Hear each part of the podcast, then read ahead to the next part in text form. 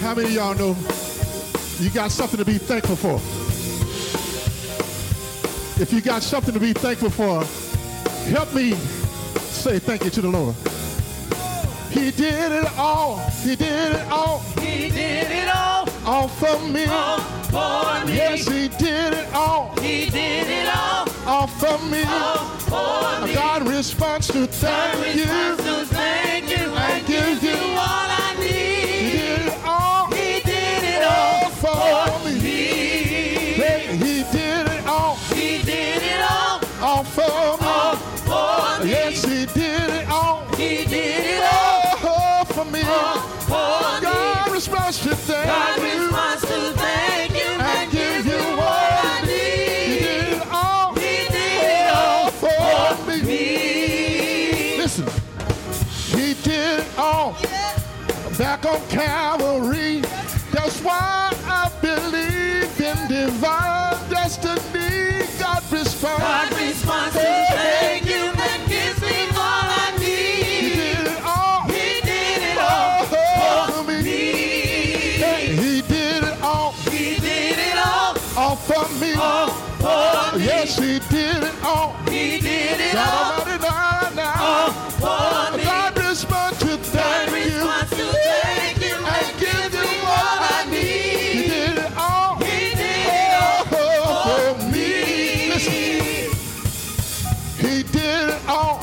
That's when I thank him in advance.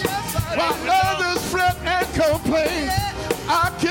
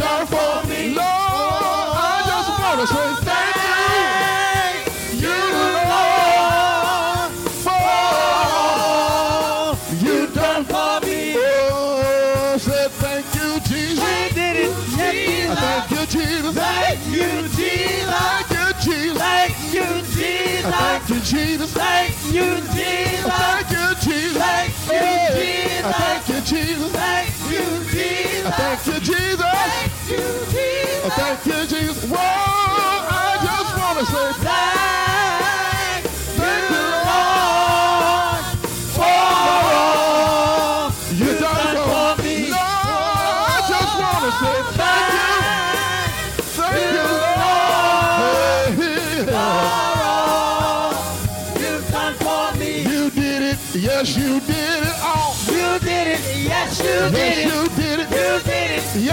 you did it. all. You did it. Yes, you did it. Hey, You did it. Yes, you did it. all. You did it.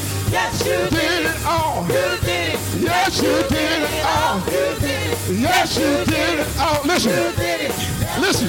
He said he woke me up this morning, You did it. started me on my way. It gave me a voice to sing. And He gave me a voice to praise. It taught me how to live right. It taught me how to be right. You did It taught me how to sing right.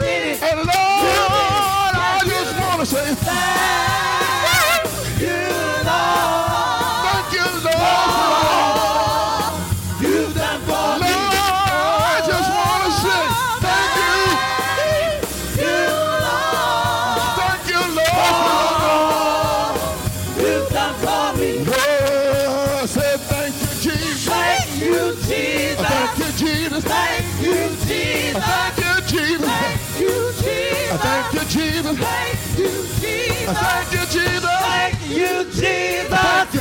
Thank you, Jesus. Thank you, Jesus. Thank you, Jesus. Thank you, Jesus. Thank you, Jesus. Thank you, Jesus. I thank you, Jesus. I thank you, Jesus. I thank you, Jesus. I thank you, Jesus. I thank you, Jesus. I thank you, Jesus. Jesus. Lord, I just want to say Thank You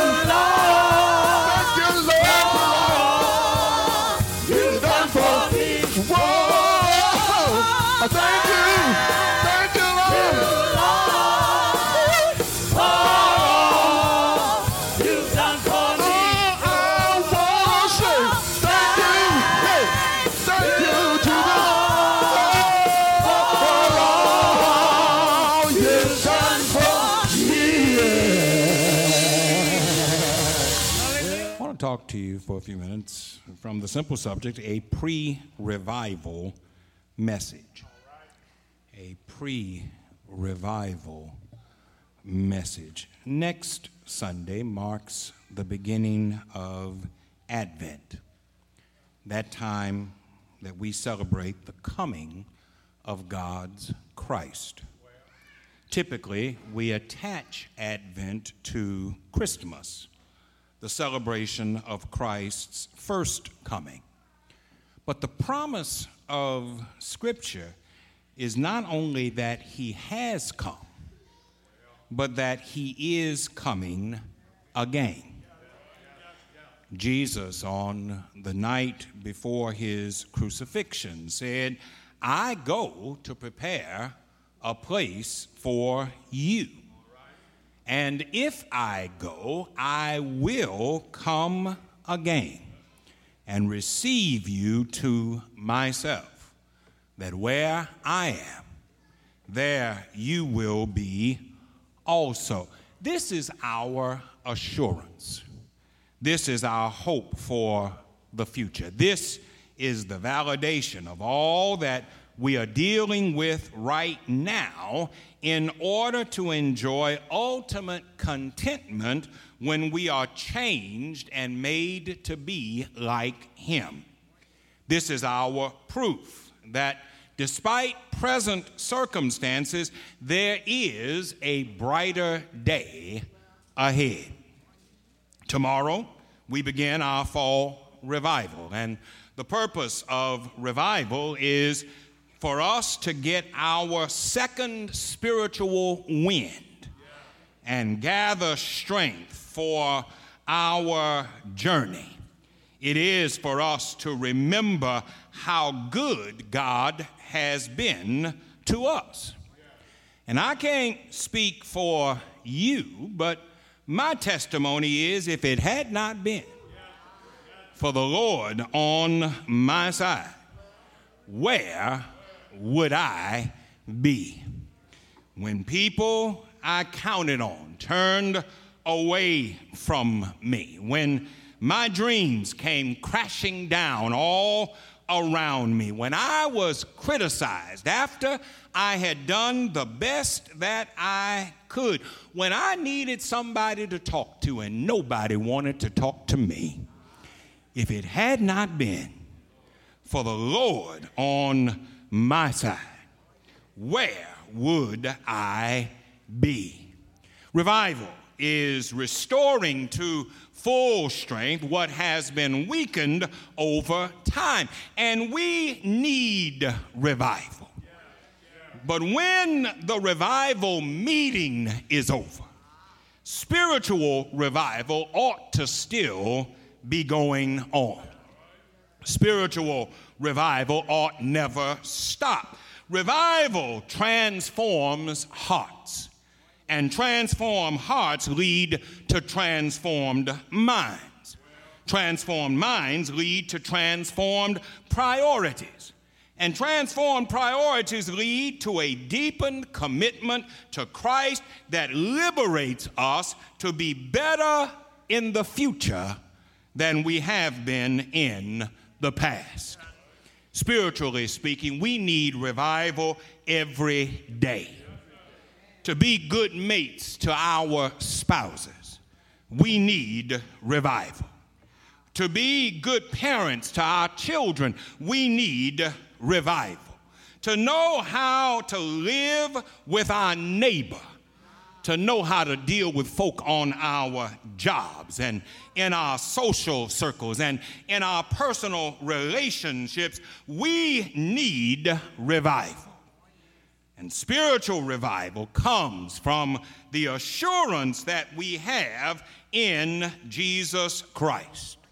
Every time we come to the Lord's house, revival ought to be taking place every time we receive God's word through preaching or teaching or singing, revival ought to be taking place. Every time we join hands with our neighbor in prayer, revival ought to be taking place. It troubles me that we can come to the Lord's house, serve in church positions, and then leave here no better than we were when we came. Some of us came in here with evil on our hearts. And when you leave here, no matter how inspiring the worship has been, you're going to leave here no better than you were when you came because you have not allowed revival to take place. If you fit into that category, you need to recognize that a change needs to take place in your life if you fit into that category. You need spiritual revival. All of us come in here with blood on our hands the blood of somebody's damaged reputation. The blood of somebody's sullied good name. The blood that comes from getting somebody before they got you. And you need revival when the worship is over when you walk out of here. You need to have clean hands and a pure heart. And that can only happen if revival takes place. And so all of us ought to be able to say what John says Come, Lord Jesus.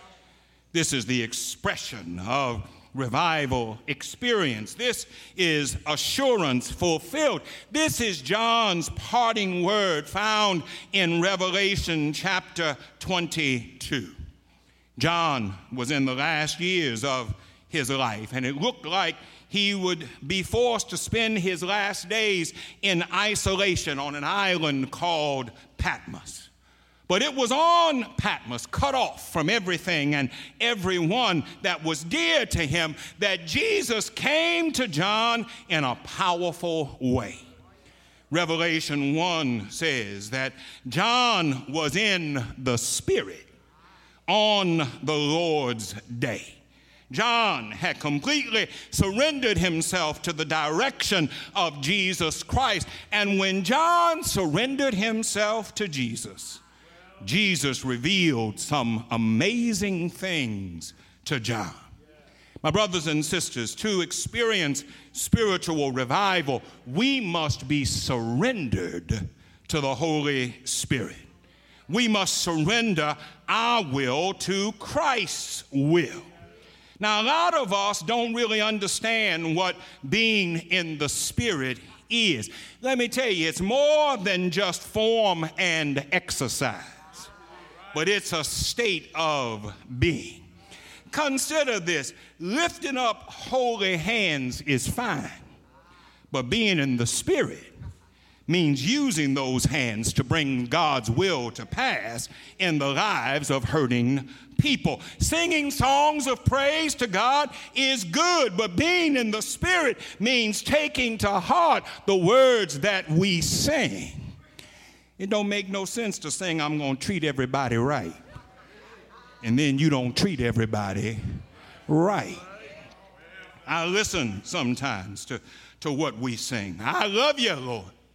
I love you, Lord, today. But, but when we're in the Spirit, we won't just sing, I love you, Lord, but we'll show that we love the Lord because we'll keep His commandments when we're in the Spirit, exaltation is done by emulating Christ and repeating his work of liberation and salvation in the lives of the least, the last, and the left out. Being in the Spirit means letting Jesus have control of our lives and not just of the worship experience. You see, there's a whole lot of stuff waiting for you just outside that door. When you walk out of here, there's going to be some trouble waiting for you just outside the door. There's, there's going to be some meanness waiting for you just outside the door. Somebody left a home in chaos, and you're going to have to go back home in chaos. But, but if you have had some revival in here, then you can have peace in the midst of confusion. John enjoyed the, the spiritual revival because he was in the Spirit. And if we want to have revival, we need to live in the Spirit. And then, to experience revival, we must be submitted to Christ. To experience revival, we must be in the right spiritual posture to receive Jesus' invitation.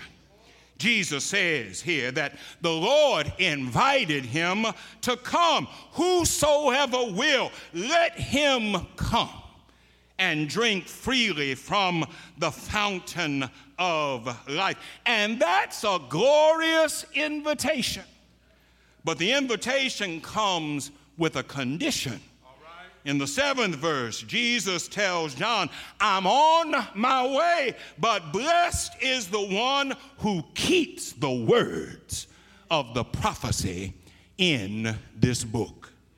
Church revival comes to those who submit themselves to the word and the will of the Lord. I heard Jesus ask his disciples one day, Why do you call me Lord? And yet you won't do what I say?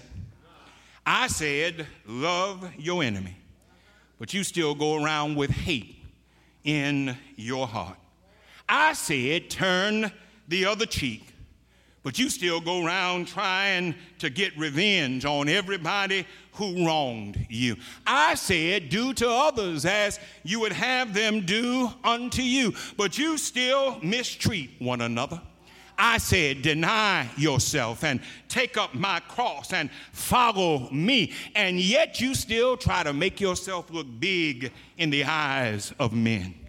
I said, a house divided against itself cannot stand, but you still fuss and fight with each other instead of taking whatever it is to the Lord in prayer. I said, go and sin no more, but you keep on doing the same stuff over and over and over again. I said, no one can serve both God and money, but you keep putting things of this world over your devotion with me. I said, my peace I leave with you, and yet you're still instruments of confusion. I said, I'll make your enemies your footstool, but you still try to fight every battle for yourself. I said, I am the vine, and you are the branches, but you still try to live your way instead of yielding to my way.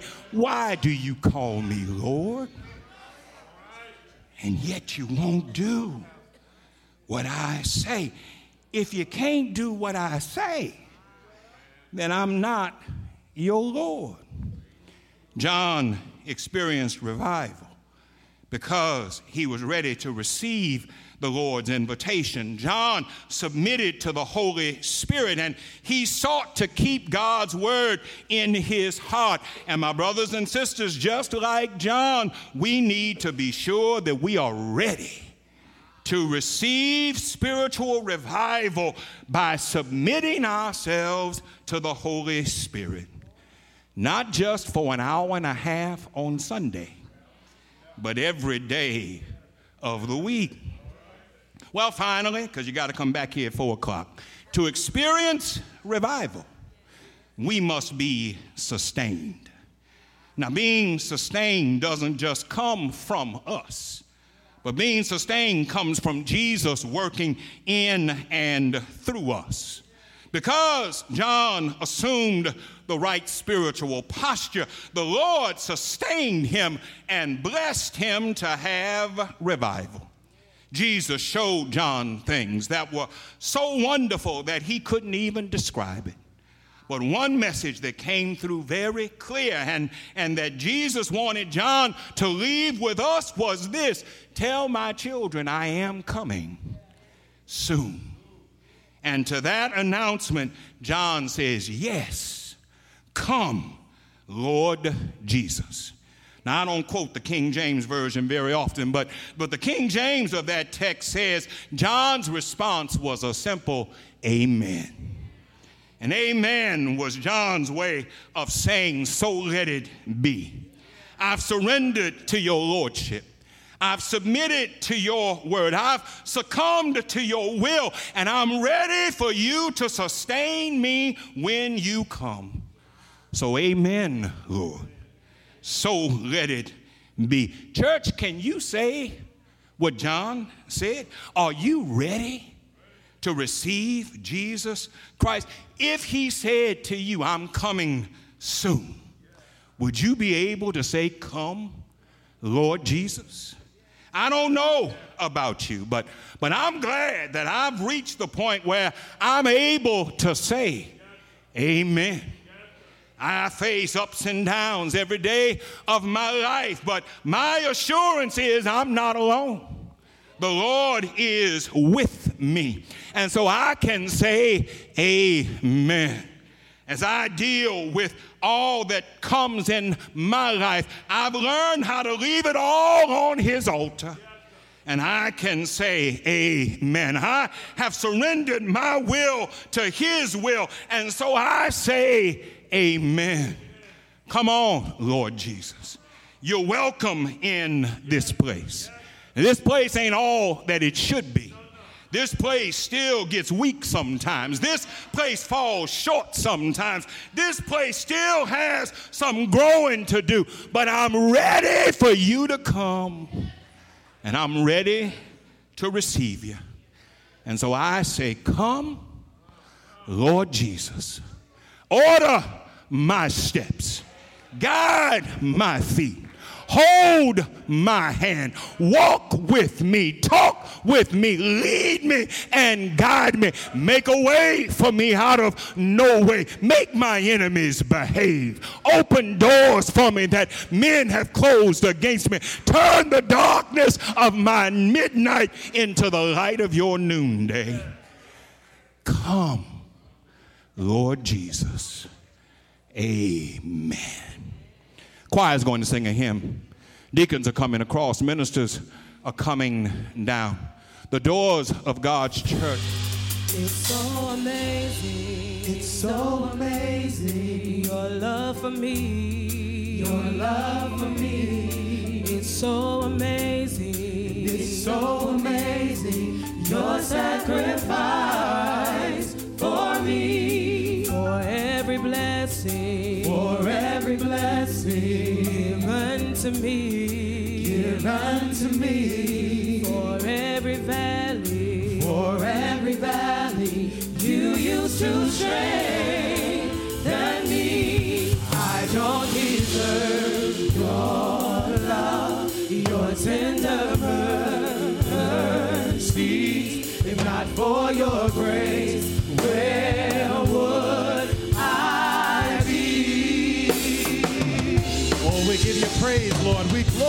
your name. Let's sing that again. It's so amazing. So amazing. It's so amazing. Your love for me. Your love for me. It's so amazing. It's so amazing. Your sacrifice for